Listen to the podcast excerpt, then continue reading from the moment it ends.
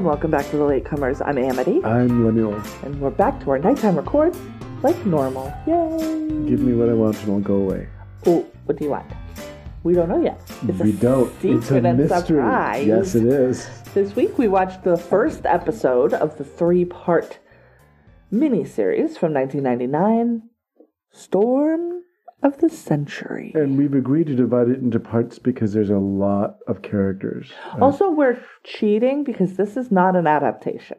no, it's not. Though you can buy the screenplay. Yes, so- when I was working at a book distributor, the screenplay was available, and there was a neat little, uh, introduction by Stephen King, in which he congratulated the cast and the crew for realizing everything so well, Mm-hmm.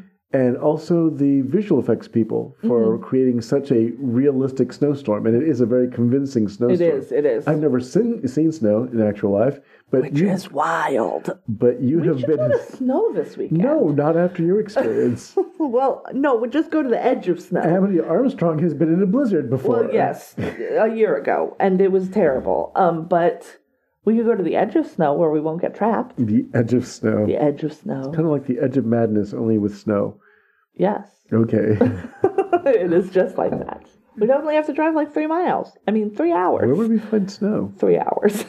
okay. the mountains. So we would go to the mountains. Is where we would find snow. and then I would run in terror because it's so cold. All right. Before we get started on the movie, how was your week? My week was lovely. I had German food for the first time. Not for the first time. I've been to a German restaurant with you. Uh, well, no. Probably the same German restaurant you went to. Possibly. I think I've had Spassenkammer? Maybe I Uh, don't know in what that Alameda? word is. Yes, I don't. I no German food for the first time. How can I say this? I didn't have any beer, which seems to be most of German food. No, that's a beverage. I did have sausage though, Sausage. sausage and mashed potatoes and sauerkraut. I think. Sauerkraut. It was good. I ate your leftovers.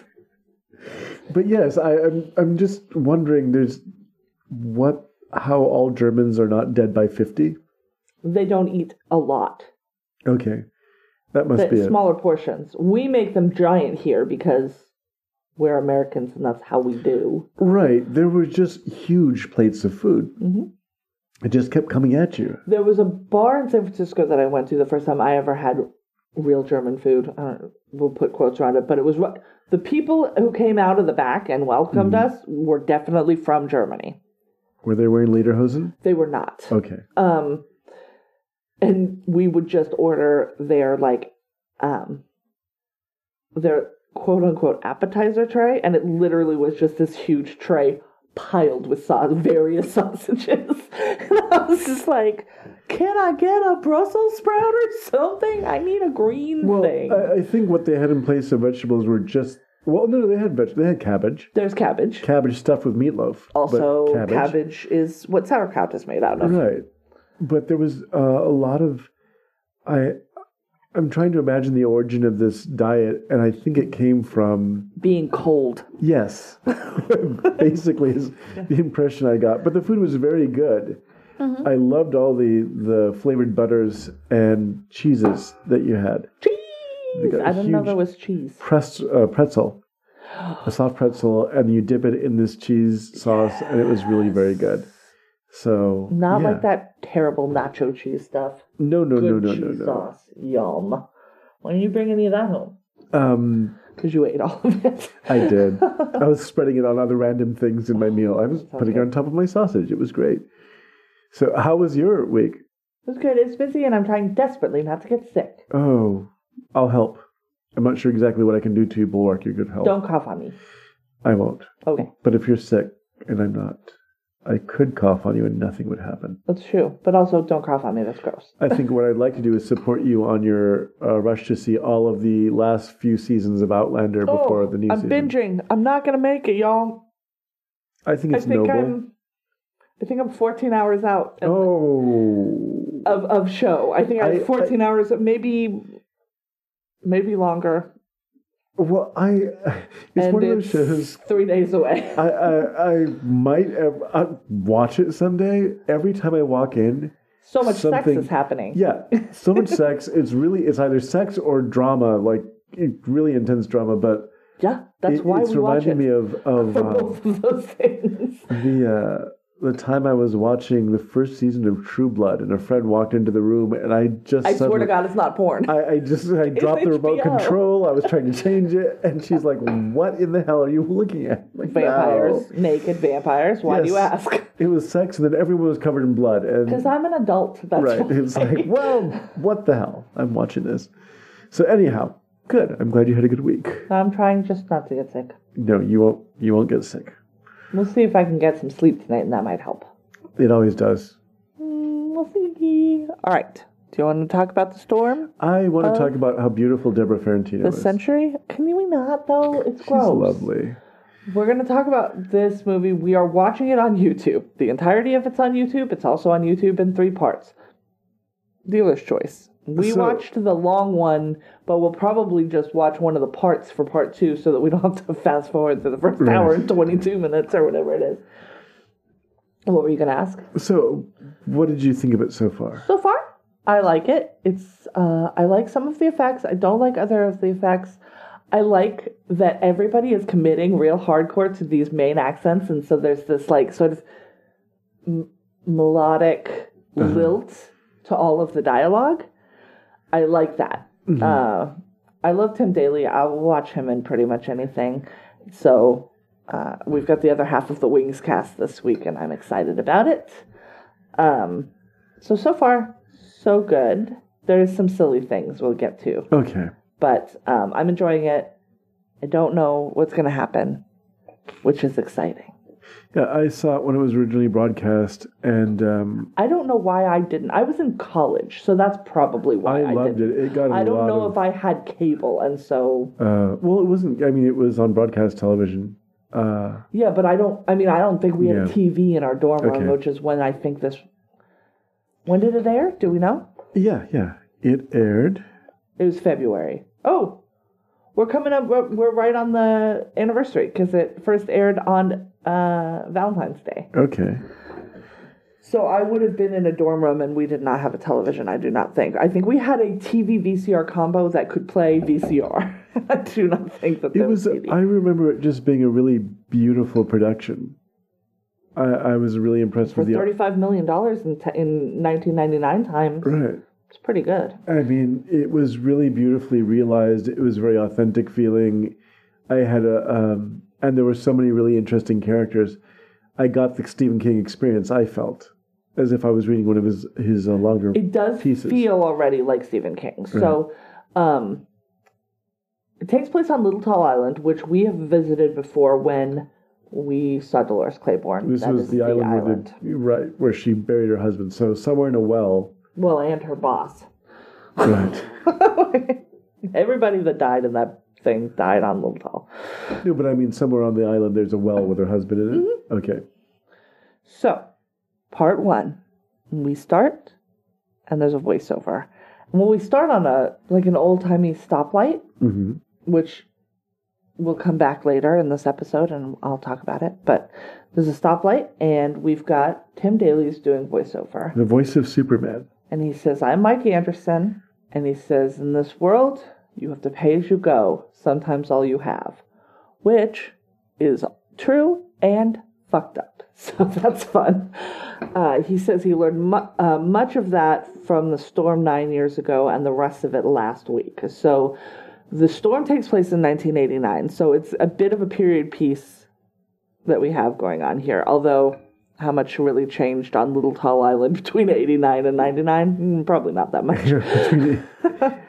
Uh, you got- 1889 and 99, Right. there wasn't much change. so uh, he talks about how their normal main uh, i call them maniacs right they have a lobster or a i can't remember the other thing with a buoy maybe on their license plates Uh, but the pe- the people and they they root for the same sports teams as everybody else in Maine. They're, Maine, they're just like everybody else in Maine, but they're not really from Maine because of this island Because they're geographically all- separate yeah. and isolated. And he starts talking about the first person to see Andre Linoge was Martha Clarendon.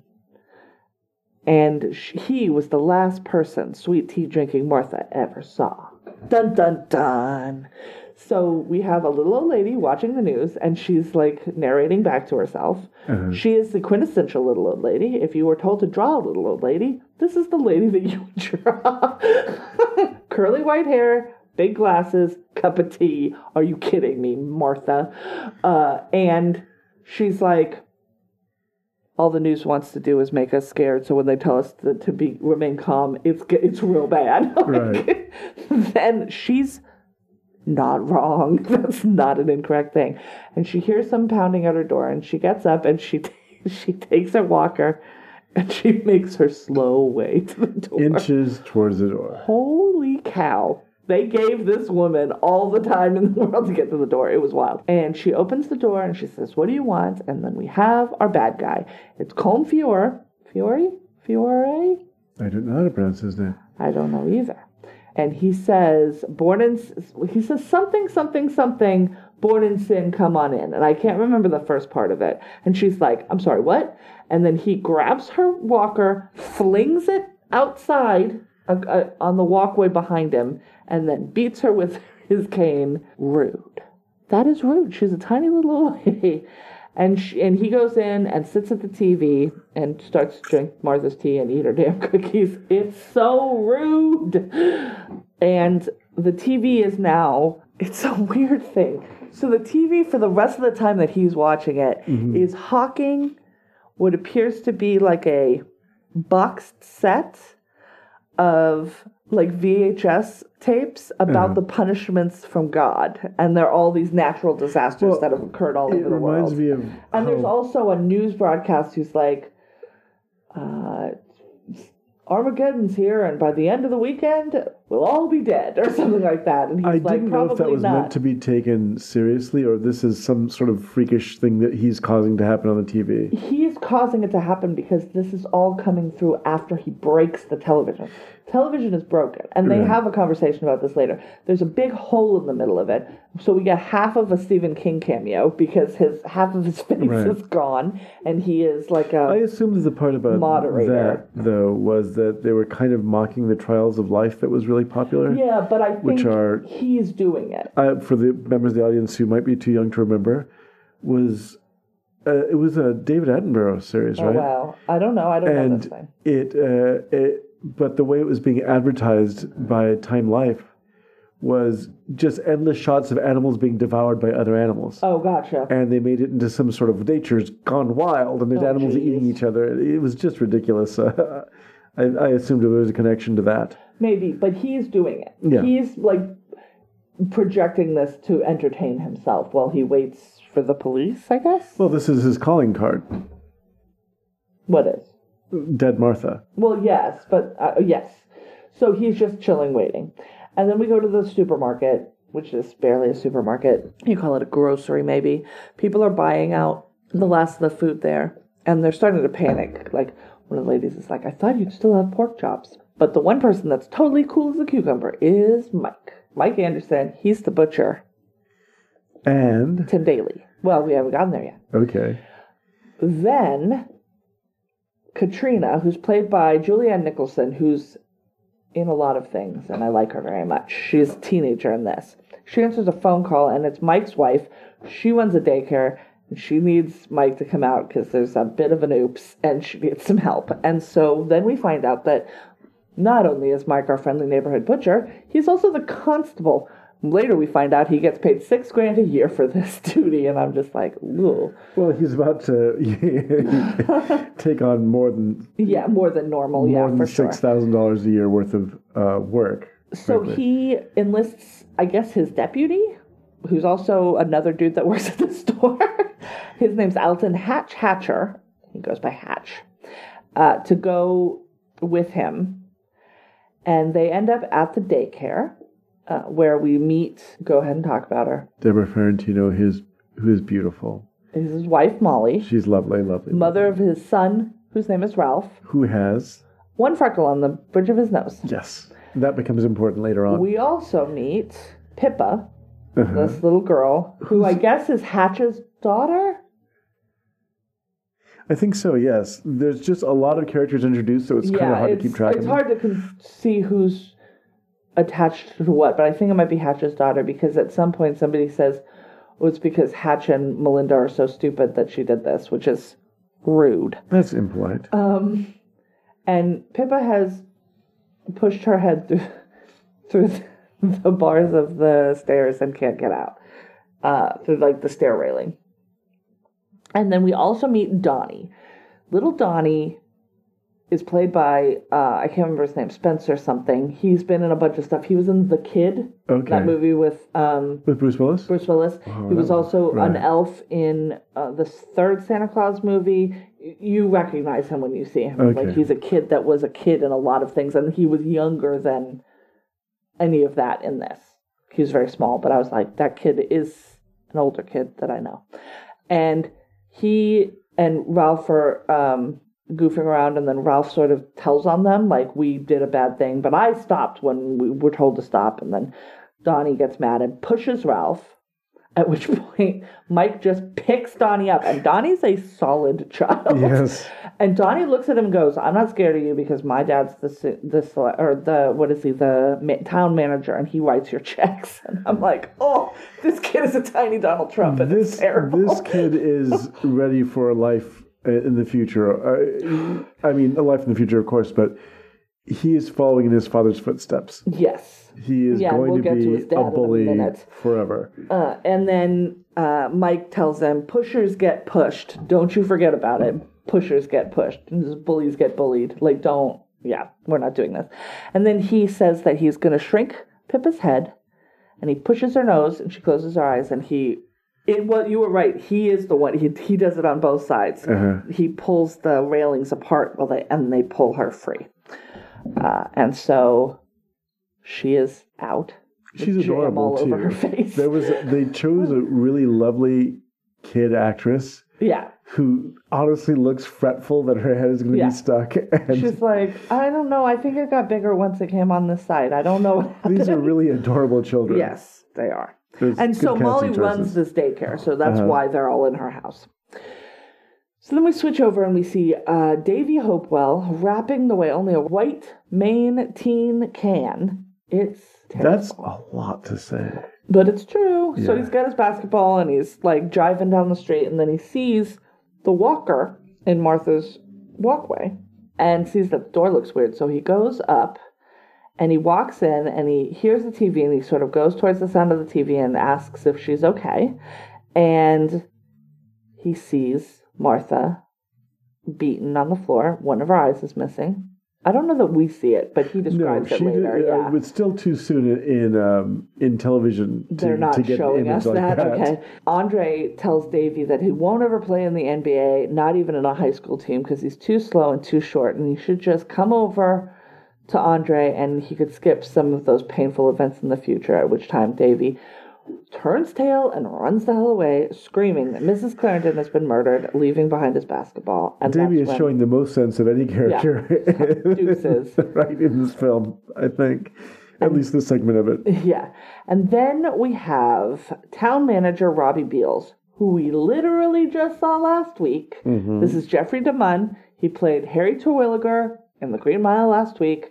This week, he plays Robbie Beals, father of the obnoxious Donnie Beals and Chip, uh, from which the block, Right. or block from which the chip has come. The tree from which the apple fell. Yes. Uh, he comes upon Davey and who's still like screaming and like freaked out and he tells one of the town women give him some tea or whiskey maybe calm down with some whiskey which davey's a teenager so that's inappropriate uh, and then one of the other townspeople is like, well, maybe you should wait for the constable. And Robbie's like, I got this. It's not a problem. He drives over to Martha's house.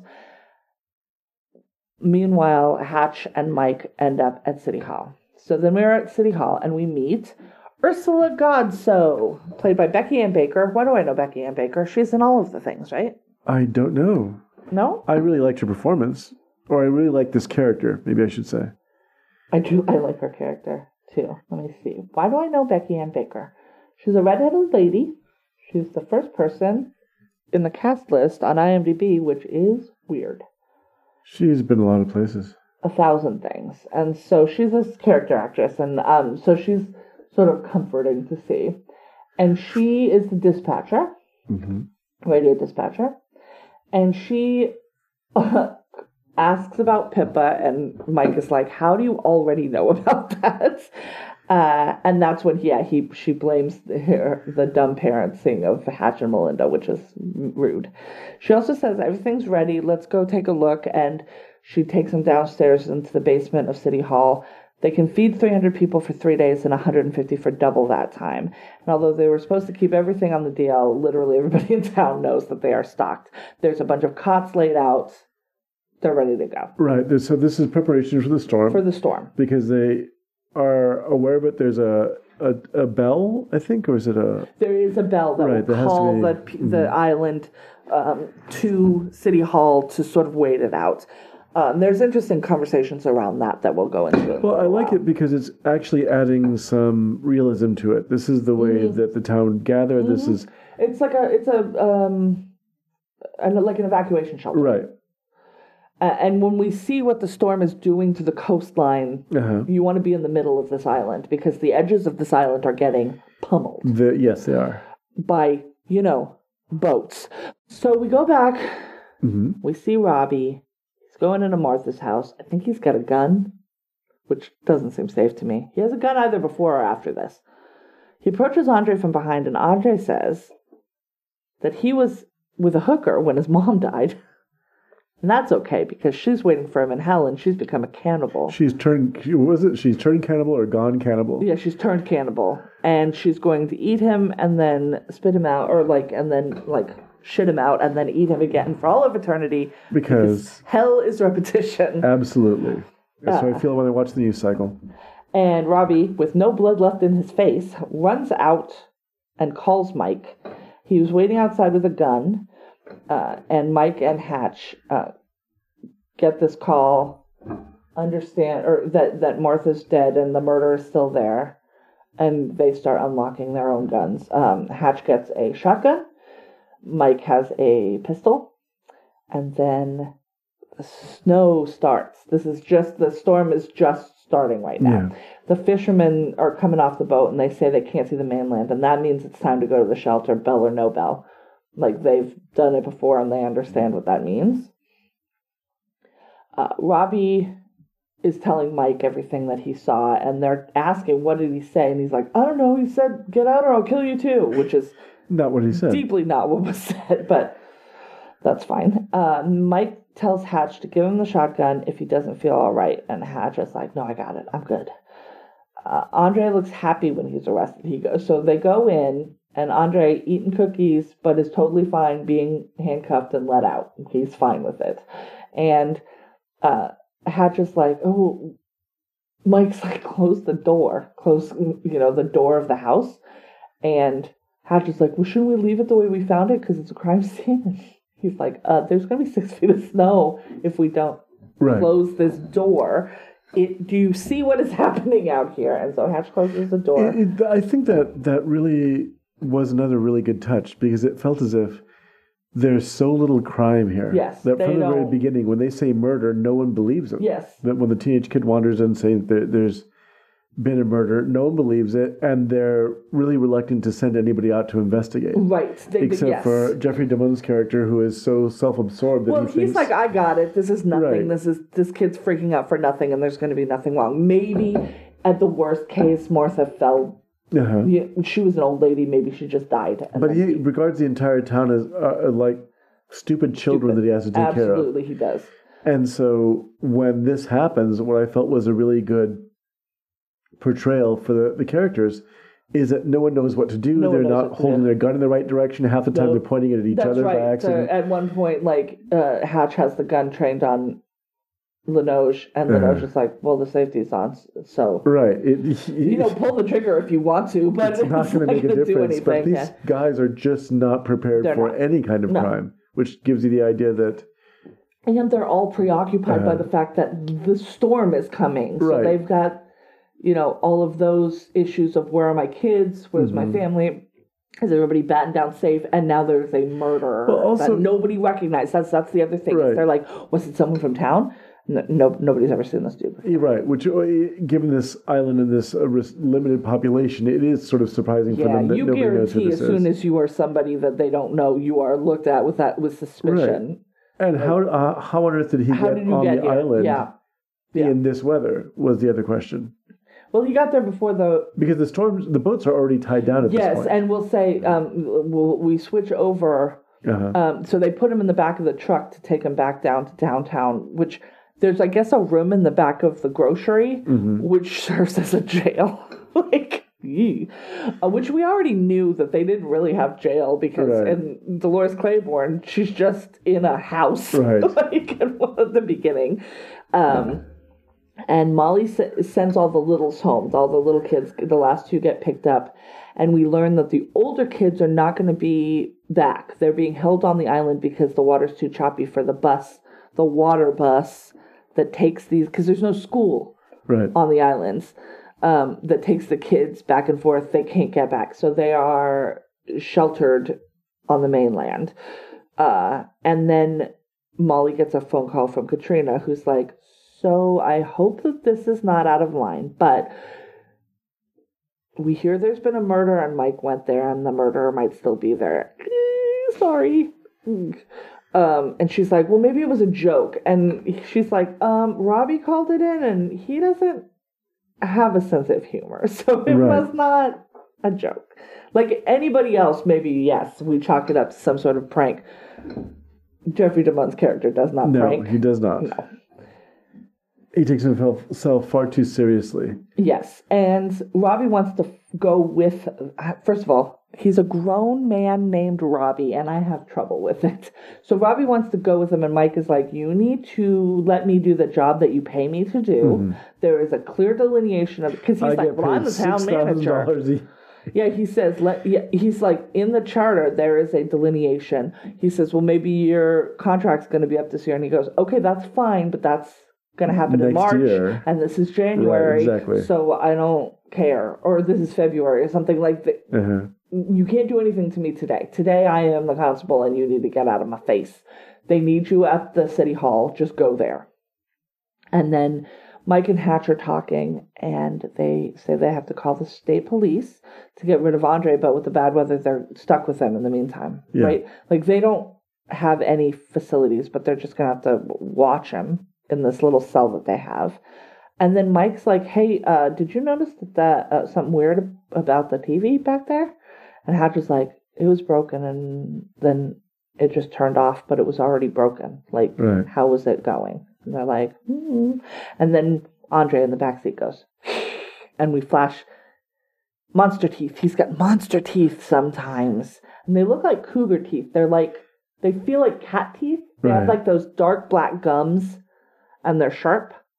They like cougar mouth. Yeah. Later he hisses when he does it, so it feels Right. It more does like that. give this sort of feline feel to him. Yeah. Um, and then we start seeing sort of more of his manipulation.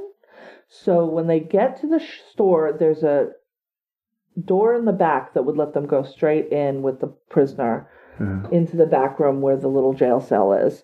Uh, but the key breaks off in the lock. They blame it on the the cold weather, right?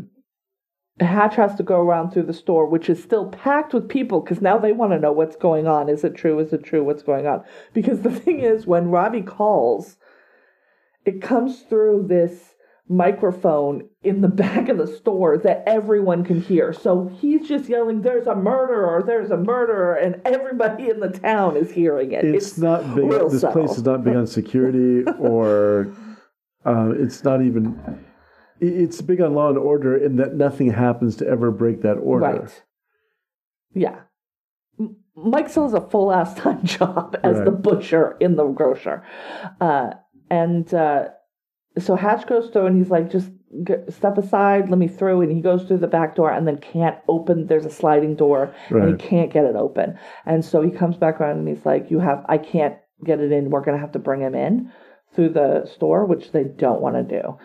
Um, And at the same time, Andre tells Mike, "I'll leave town when the townspeople give give him what he what he wants." And Mike says, "What do you want?" He just smiles at him, very secretive.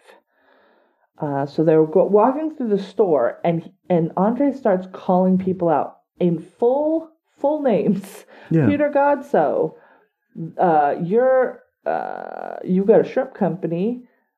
Times are tough, but it's a good thing you've got that marijuana business to fall back on. what? And then he calls out Katrina, And this was really the young lady, and basically just says, "Hey, you look great, but why not? It's an outpatient procedure this t- today, or you know, these days. And have you even told Billy?" Indicating that she went to Derry and had an abortion for a pregnancy that her boyfriend did not know that she had. And then he's like, "But don't feel too bad because ask her, ask Billy what she he knows about." Hmm, I don't remember the name. her name. Jenna, Jenna Freeman. And then Jenna Freeman's brother's like, What do you know about my sister? And Andre says, Horses aren't the only thing Jenna likes to ride when it's hot. And then Mike is like, You need to shut the hell up. Oh, and at the same time, Ralphie runs up because Molly has br- brought Ralph to the store to wait for Mike to make sure he was safe. Ralph runs up and Andre picks him up. Yes. At which point Tim Daly looks like he's going to rip his goddamn throat out, but he can't do anything because he's holding his child. Now Ralphie's what, like four or five? Yeah, five would He's be little. about where I would think. uh, in daycare still, not not Uh-huh. not of school age yet. And Andre is very sweet to him. He says his whole name. Why does he know his whole his middle name is Well, why does he know anybody's name? And why does he know anybody's secret for that matter? That's true. Um, and then he says, um, I know about you. You have a fairy saddle. And then he kisses him on the nose, on the freckle. And he says, That's what my daddy calls it. Um, and then Andre puts Ralphie down gently. And Ralphie says, Why are you wearing those? About the handcuffs. And he says, Because I choose to. Ooh. So scary. Well, it, obvious. It becomes obvious as the story progresses that he's really sub, he's allowing this to happen to him. Yes, right. Um, and Billy, that's when Billy threatens Andre, and then um, Andre makes his nose bleed through the power of his mind, I guess. Sure. or something. Or something. Uh, and then they finally get Andre all the way to the back, and Mike roughly frisks him and, like, is pushing him up against the bars and demanding to see ID because this man doesn't have any ID on him. He doesn't have a wallet. He doesn't have any identifying marks. He's got a big scar on his, the side of his face. Uh, he takes off his hat. He says to take off his boots, and Andre's like, "Well, I'm gonna have to let go of the bars to do that because they lace up." Uh, Tim or Mike unlaces his boots and tells him to kick him off, and then he gets put um, in the cell. And then they go to look at the door to see why it was stuck, and it opens easily. Right. So he's He wanted to go through Yeah. the town. He wanted to say what he had to say in front of the entire town, apparently. Um, Ursula at City Hall loses um, contact with the mainland because the antenna has fallen down. Uh, Mike is like, "Uh, y'all, you don't have to go home, but you can't stay here. Uh, you don't have to pay for anything. Take what you have. I'll expect you to settle up after the storm passes, but I've got to close because we've got to deal with this prisoner. And that also tells you how small the community is. That Yeah. he knows what everyone, where everyone Where is, everyone and is, yeah. they can't expect to get away with robbing him blind. Either. Right. And he doesn't expect that they would try. No, because that's the kind of community this is. Well, because if you rob him blind, he closes and then you don't have a store. Like the worst thing that you have to deal with here really is Robbie. Mhm. Robbie's pushiness, and he's not bad. He's just pushy Yeah. and, and self-absorbed. So yeah, yeah, it's th- this is not these. I, I really like the portrayal of this community. They are not ready at all At for all. any of this. No. It feels very much like a Stars Hollow too. Like everybody knows everybody's business. Like where needful things would happen, right? Yeah, Um, he asks a bunch of the men to stay because they're gonna do buddy system guard four hours at a stretch of this man while we're while this is happening, or you know, while while they have yeah, c- custody of him because they can't reach the mainland to get somebody to come, and nobody could come out anyways to take him. Uh, the storm knocks out the power or Andre knocks out the power. It's hard to tell. And that's where we see the light. I think the stoplight then. No, no, it's a little bit later. The, but right around here is where the stoplight that we saw at the very beginning is knocked into the street and then rolls away. And I was like, what is that? Oh, what it is. Because it looks like a cross. It doesn't Uh-huh. look like a an up and down light. And we see Andre's eyes shining red in the dark. And Hatch and I call him Weedy Pete are watching Andre. Hatch is like, So you don't have like weed out in your warehouse behind the shrimp traps, do you? And Pete's like, "Mm, Shut up. Which means, "Y- Yes. yes, I do. Uh, and um, Hatch is doing like a crossword on the computer, and Pete is just sort of staring into the cell. It's not good. It's not good. Well, he's he's obviously being affected. Yes.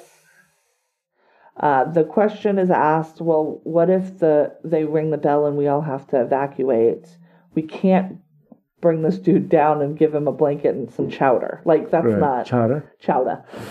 That's not an option. So he's like, no, we're gonna have to take turns and stand guard here. That's, I mean, Right. is that if you don't want to do that, that's fine, but that's what we're gonna need to do. Uh, and Mike, uh, Molly takes Ralphie home. Think she takes him home. She should take him to Yeah. the shelter, but I think she takes him home. And Mike says, I'm gonna go back to Martha's to close up the scene and take pictures. And so he goes back and he's taking pictures and he sees written on in what looks like blood on the wall, give me what I want and I'll leave. Um, and he goes to take a picture of it and it disappears before he can take a picture of it. Uh, and then he goes uh, and says something like, sorry, old girl, and covers her up, her body up. And I'm just like, "Mm, I don't like that phrasing. Uh, the storm outside is getting stronger and stronger. We see um, that's when the street light is blown down and we see the boats um, being sort of pushed up into the uh, Right. And this is where I think the uh, we were commenting on this. I was like, I think it's miniatures. Because there's definitely things being destroyed, and I'm pretty sure it's not whole ass boats. Right. Yeah, looking at it, this is what I miss about old school practical effects is that it really looks like there's something of weight moving around. Mm-hmm. And when these waves are rushing around, uh, they're pushing the boats into the dock, I think. Yes, up against the dock, and then later Through the dock, buildings. right. Yeah, it's wild, which is so unsettling to me. I don't like boats when they're not where boats need to be, which is in the water. I don't like a dry docked boat; makes me very uncomfortable. Yeah. And a boat coming through a building makes me doubly so. Right, exactly. I don't. I don't like cars in water, and I don't like boats on land. It gives me the creeps. Oh, I'm like very squicked out right now. Ugh. So, um, in jail, Andre is sort of hypnotizing Pete, right? So Pete's Uh-huh. just standing there, and he's got a piece of paper and he's writing something over and over again. We don't see it. It's it says, "Give me what I want, and I'll leave." I thought it said all work and no play. makes makes Pete a weedy boy. Exactly. Weedy Pete. Uh, people are starting to move towards the shelter. We see them out in the street, and Robbie is there, and he's like, he's a, he's a bitch. He's like complaining that he's there, and he's like, "We're, you think our ancestors all gathered together like cavemen scared of the lightning?" Uh, and Ursula is like, "No," or he says, "Did they do it in town hall?" And he goes, "She goes, no, they used to use the Methodist church. I got a picture from the storm of '27, and your grandfather's there. It seems like he's stirring some soup." Yeah, Like, she does not And so give some people in your to him. family know how to pitch in, like Right. because his whole thing is like, it's not that big of a deal. It's gonna be fine. Well, and as we turn, it turns out he he's not seeing the amount of damage that's been wreaked No, by he's not. He right. hasn't been outside. First of all, he's inside. He hasn't been Yeah. outside.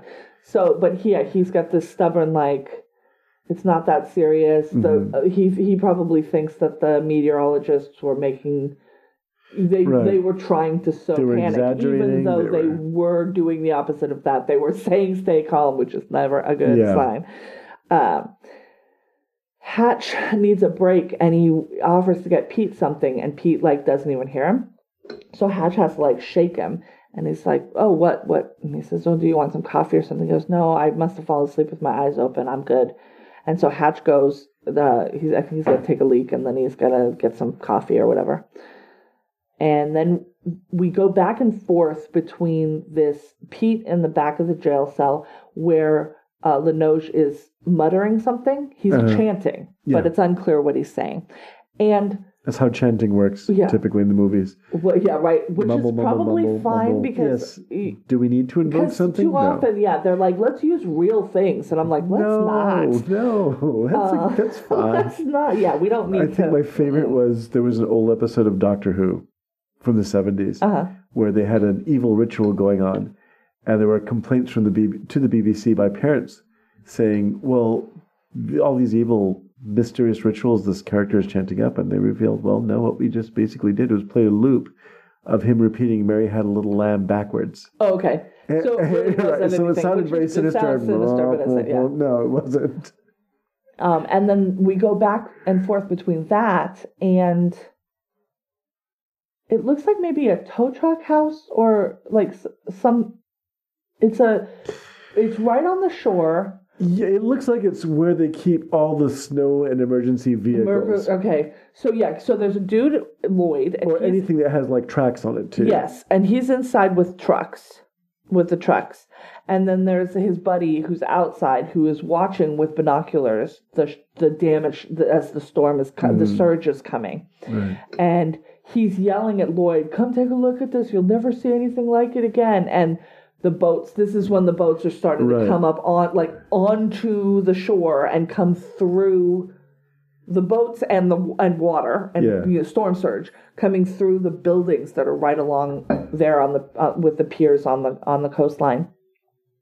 And he's yelling at Lloyd, and it's very loud. There's a lot of wind and and things. And uh, Lloyd is in the inside, and we see Linoge has a silver walking stick with a wolf head Uh-huh. uh, which was left at Martha's. It's what he beat her brains in with, and now it is looking at his this dude's buddy Lloyd, who's inside on the truck, and he's writing with red paint. Give me what I want, and I'll leave you alone. Right. And then we, f- so we're flashing back and forth between that and then the jail cell where Pete is getting some rope, getting a chair, setting up a noose. We hear the constant sort of chanting of Linoge in the background. Right. And then at the same time, Lloyd at the exterior location, wherever, whatever warehouse he's in, and Pete in the jail cell both kill themselves. Pete hangs himself with the thing that he'd been writing on sort of taped to him, and that's Right. where we know it says, Give me what I want, and I'll leave you alone, and I'll go away. And the other guy, Lloyd, um, face plants into an axe. He holds Which- an axe and then he just. To me, reminded me. It brought back memories of the Dead Zone, where the guy Yes. swallows a pair of scissors. Yes. You know, it just seems like a really horrible way to go. Yeah, there's a lot of like, you remember when I did something like this before? I'm doing it again. Right. But In then this, it, it, from it other Stephen King in both stuff. cases that if it's it, it's not quite certain that would kill you right away. Like there would be a moment of Yeah, it, it lying face down on the axe not where you'd ideal, be yeah. thinking it over yourself, like, why did I do Well, this? and how much, yeah, wait to Mhm. really do the damage you intend to do. Yeah, it's Right. Not Ugh. not good in terms of ways to go, I guess. Yeah. And um, Robbie gets a call from Lloyd's coworker who's sort of panicked and he's like, Your warehouse is gone. Like the storm took it. Right. And Robbie finally looks scared and tells Ursula, blow the whistle, bring everybody else in. Because what he said was earlier when they were like, maybe we should, you know, ring the bell or blow the whistle, he was like, it looks like most people have already come anyway and everybody else can handle, you know, can hang out where they're at. It's fine um, you know, we're we're all a bunch of pussies, I guess is basically his his thought. And then he like is legitimately like, oh, like this is not good. Like it's bad. It's real bad. Um, Hatch comes back and sees Pete hanging. He tries to save him, but he can't. On the computer where he'd been playing the crosswords, the spaces are being filled in with the same words, give me what I want and I'll go away in different hmm configurations. Configurations.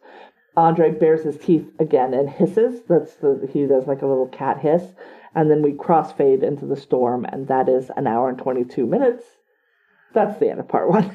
So did you feel like at some point they just they were now almost like there was padding Yeah. At the very end, it's like, how many times? like- yes, we get it. Give him what he wants, and he'll go away. Yeah. And I think at Well, that meanwhile, Uh-huh. not fucking telling us what he wants. right. We'd like you to go away, sir, but we cannot do that if you do not make your so, um, what's the word I'm looking for? Uh, make your desires. Desires You can't that- yeah. realize what you want. So could you could you could you just tell us, Just and we will us, be just more than happy yeah. to make you go away. So I felt like near the end there was um, it was being stretched out a little bit. yeah. But then it the started like segment. it also you're introduced to so many people Yeah. who have names, and I'm just like I'm not. It was hard. I, a lot of characters they made a positive impression. Um, I think I, I I know which character were led to to believe um, or Like, were directed towards the don't know people who who will. was yelling. Who was the one that told um, Robbie that he um, that his stuff was gone? The one that was working with Lloyd. I know Uh-huh. Lloyd's name because this dude yelled Lloyd like sixty times. Lloyd, I Lloyd, don't know his name. Stop committing suicide and come look at I this. know, right? Come look at that. What did you fall asleep in here? I'm like, first of all, you're yelling like a banshee, and you can't be heard over the wind. Nobody is sleeping. What are you talking about? But I really, I we didn't get to see enough of Molly, and that's not just because it's Debrah Farentino. I think that she's probably going to be a bigger player in part two, though, I think that's probably right. because obviously Lenore has an attachment to her kid, Yeah. and that's going to become a source of conflict later on. Don't spoil things. No, no, I'm sure it will be because if You've not, seen it, so of course you are sure. I saw it in 1999 Stop and have it. not seen it since. Um, but yeah, I, I I am looking forward to seeing the next development because I really like the cast in this. yeah, good cast. The art direction, it really does. I felt cold as I was watching it. Yes, it looks really good. Once again, I am a huge fan of Tim Daly. Th- We were talking about this director Mhm. who we have not seen anything. Wait, we haven't watched a thing that he directed in this run, right? Yeah. We'll be seeing a lot more of him So he, um, because he did a lot of Stephen King stuff after this. oh, he was a stunt person Oh, he was a stunt coordinator. Yeah. for the A Team. Well, there was a lot of stunts in the A Team. I know. Uh, and Predator and the Warriors. Talking about. I want to go to director. Here we go. uh So he, yeah, previously did a bunch of TV movies and a bunch of the A Team. So good on you. Uh, it's this is his first sort of long thing. Uh, oh yes, Rose Red, The Diary of Ellen Rimbauer, which we won't watch, I don't think. Well, it's also it's based on a book though. Yeah, but I, it's not a book that he wrote. I don't think he wrote it. Did he he no, he gave it to somebody else to do. Okay. um, Kingdom Hospital, which we're going to talk about, but I don't know how yet. Uh, oh, and that was the thing. He did The Lost Room. The Lost Room is a mini series that was on the Sci Fi Channel. That was, I believe, six or eight um, episodes long. Uh-huh. And it stars Peter Krause, who I think Tim Daly and Peter Krause should play brothers in something because they have a similar stoic, generic white man, leading man aura about them. Yeah, but I like that. I I, I, don't- grew up with leading men, Yes. and I, I think that's one of the issues I have now is I don't get that feeling from a lot of actors Yes. when I'm watching them. Like, eh. I think that's what I liked about uh, what's his name, um, I don't know George Clooney. Oh, okay, yes. Is that he has a leading man vibe, He's got a square jaw, vibe square to shoulders. Yeah. That's that's what me, uh, leading men look like, and so Tim Daly does fit that part. One of the things I was very pleased with is when he did uh, the voice of Superman, the animated series. Oh, yeah. He could very well have played Superman in real Yeah, life. he, yes, he could have. Yeah. uh, did you ever watch that one? Uh, no. The I don't- cast for that was outstanding. He was Superman. Dana Delany was Lois Lane, and Clancy Brown was Lex Luthor. Oh, that's a good cast. So cast. it's like all yeah. three of those people could I have really like gone Clancy live Brown's action. voice work stuff. right, So, yeah, but that's all cool. three of those could have gone live action for those same roles. Yeah. So it was kind of neat having that element to it. Yeah. So I think I'm hoping that uh, Baxley's um, and he didn't do all of Lost Room. He only did two episodes of it. Okay. Uh, I'm hoping that his stunt stuff will, along with the practical effects, continue to make this sort of inter- visually interesting. Right. Because the thing is, too, like a lot of this is going to be closed room stuff, right? Like they're in City Hall or they're in this jail room. Like they're not going to be, I would think, a lot of times out in the Well, they can't be. Right. I mean, It- it's they would completely die. inhospitable Yes. outside. Yeah. So, um, so that makes it hard to make it visually interesting for another. We've got another three hours to go, Right. uh, and so I'm hoping that his Yeah, I, I think it should be. So far, he's managed to keep it very interesting, Mm-hmm. even though there are parts where not a great deal is going on. once again too. I do like that everyone in this thing is like. I mean, I can't do a Maine accent, but I'm gonna try. I'm sure. There's one of them try. who, in the scene where he he's with his wife and his child, and he's it's one of the guys that's going to be one of the guards, right? Mm-hmm. And he's like, I have a you know I've got a shift. It's okay. We're gonna do where it's buddy system. I'm not by myself. But he's like, his wife goes, you're gonna go back down to the jail, and he's like, uh yeah. I was like, uh yeah, uh yeah. You really just went for it, I guess. Um, and he and they're all leaning into this Maine act. Like every one of them, Jeffrey DeMunn is doing it. Right. Tim Daly is doing it. Ursula's doing like they're all just And like we're in Maine, we're gonna talk like it, and It's it good work. this lilting. Even if they're not doing it consistently, So- it creates a whole kind. It's It like does. watching a good adaptation of Dickens when everyone's trying some version of the accent, even if they're not succeeding. Yeah, It's uh at least everyone's trying and it. I So wouldn't say that it's all successful, but I enjoy it. I yeah, because we enjoy have watched some that have no attempt at all. right, or three people We, try uh, and everybody else Something we'll like, be talking no. about when we cover the new Pet Sematary is how they stripped a lot of the characters their accents so that it, it doesn't wind it doesn't feel the same. Now it's kind of a generic. These could be any. These could be people anywhere in any stretch of houses along the woods. It takes away that distinctiveness from it. Yeah, yeah. No, I'm enjoying that. So so far so good. What do you think? I I remember really liking it the first time I saw it. I don't remember all of what happened to it because that was many, many, many years ago. Good, because I don't know what happened. Yeah, um, but Ralphie better make it out. He's too cute. I really like the cast, Yeah. and there's some actors like Debrah Farentino and also like Jeffrey DeMunn, um, Colm Feore, some actors that didn't that aren't as well known now that were just outstanding and bring a lot to the part. There's a lot of great faces here in this Yes. one. I, I, I can see why Tim Daly and uh, Debrah Farentino were together. They were obviously the That was prom king and queen. Right, Are exactly. You? You really yes, get the those sense are the of that best looking there. people in this town. No And- offense to everybody else. and also the actress that you mentioned. I guess is um, is it Julianne Nicholson? Is that her name? I don't know who's that.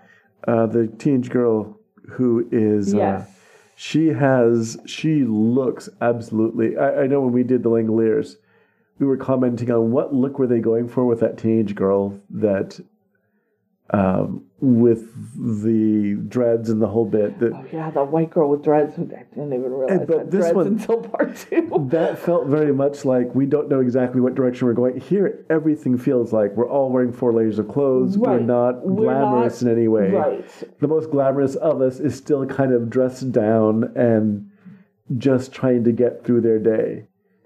And so, yeah, it, it feels authentic, even if it's probably not completely authentic, speaking as a native Californian. Yeah.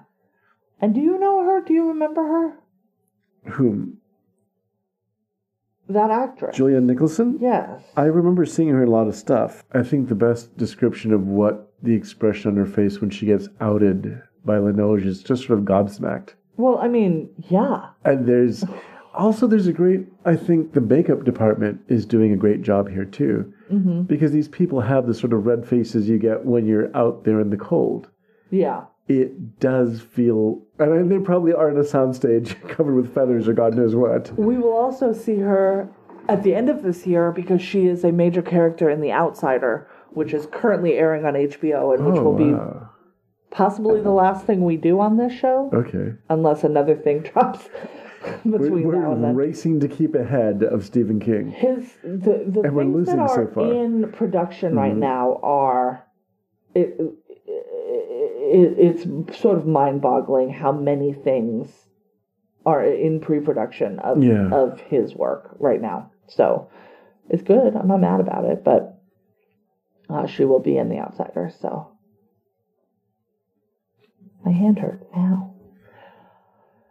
Um. So next week we are going to watch part two. it, it should come as no surprise. Right. Uh, we're only going to do part two because I don't know how much is going to happen. Uh, a lot of characters were introduced this time, but not that much happened. Right. But now we're in the storm, um, and my sense is that It was a very prolonged setup, and then about Yeah. 15 minutes of filler because we had Yeah. to reach some sort of But now it feels a little bit like they've episode two. started running downhill. So we'll see. It might just be a lot of, and then and then and then and then and then. Right.